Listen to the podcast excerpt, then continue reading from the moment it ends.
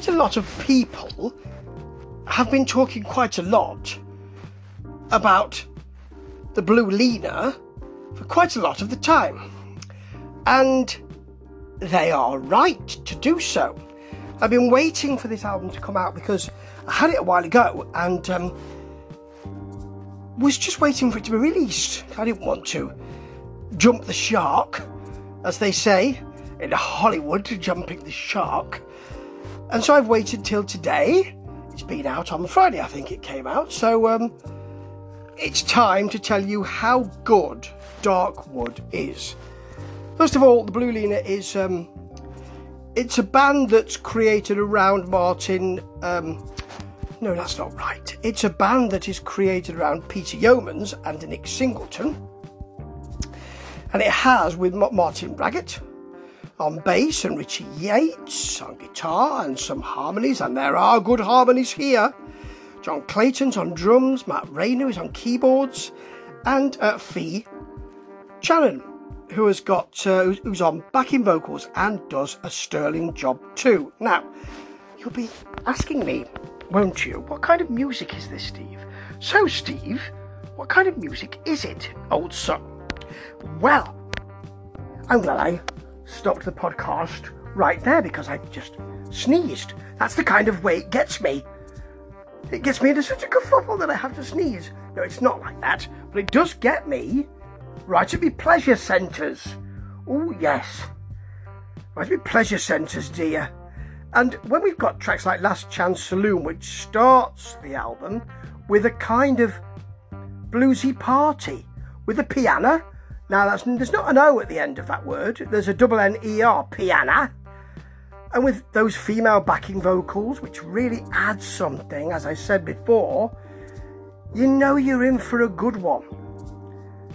But I didn't expect it to be that kind of laid back. It's almost as if they're so confident of this music that they can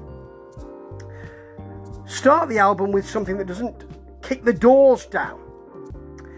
It opens the door and says, here we are, I think you're going to like this, but it doesn't kick them down, which is sometimes, I mean, often bands want to make a big statement to begin with, don't they?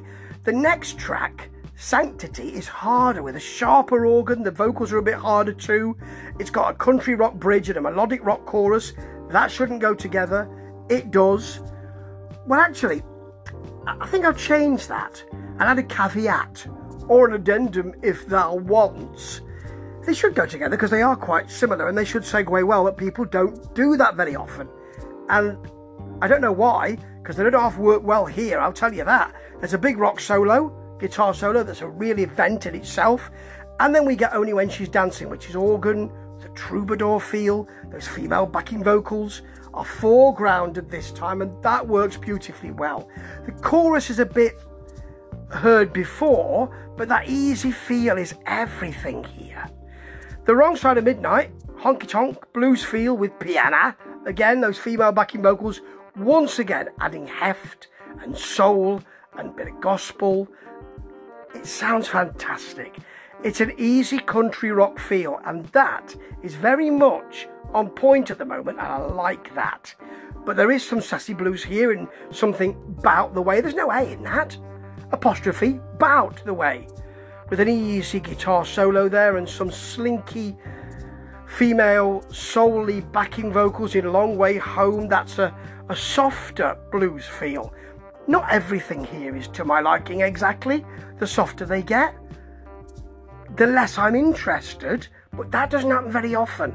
And generally, it adds to the feel that this album is beautifully wrought, really nicely done, really confident, and has great songs on it in general.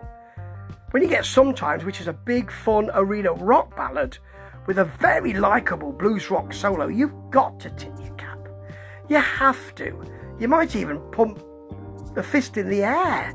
I mean, careful, you don't want to pull a muscle, but yeah. This is lovely, actually. The majority of these songs are fabulous. The ones that aren't fabulous are blooming good.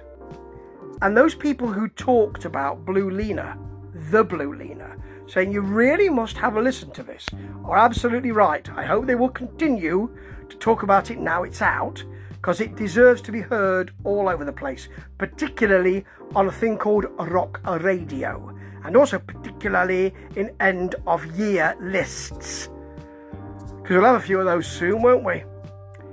This might well appear in mine. I don't know yet. I'm going to have to give it another listen. And there ain't nothing wrong with that. Ta-ta.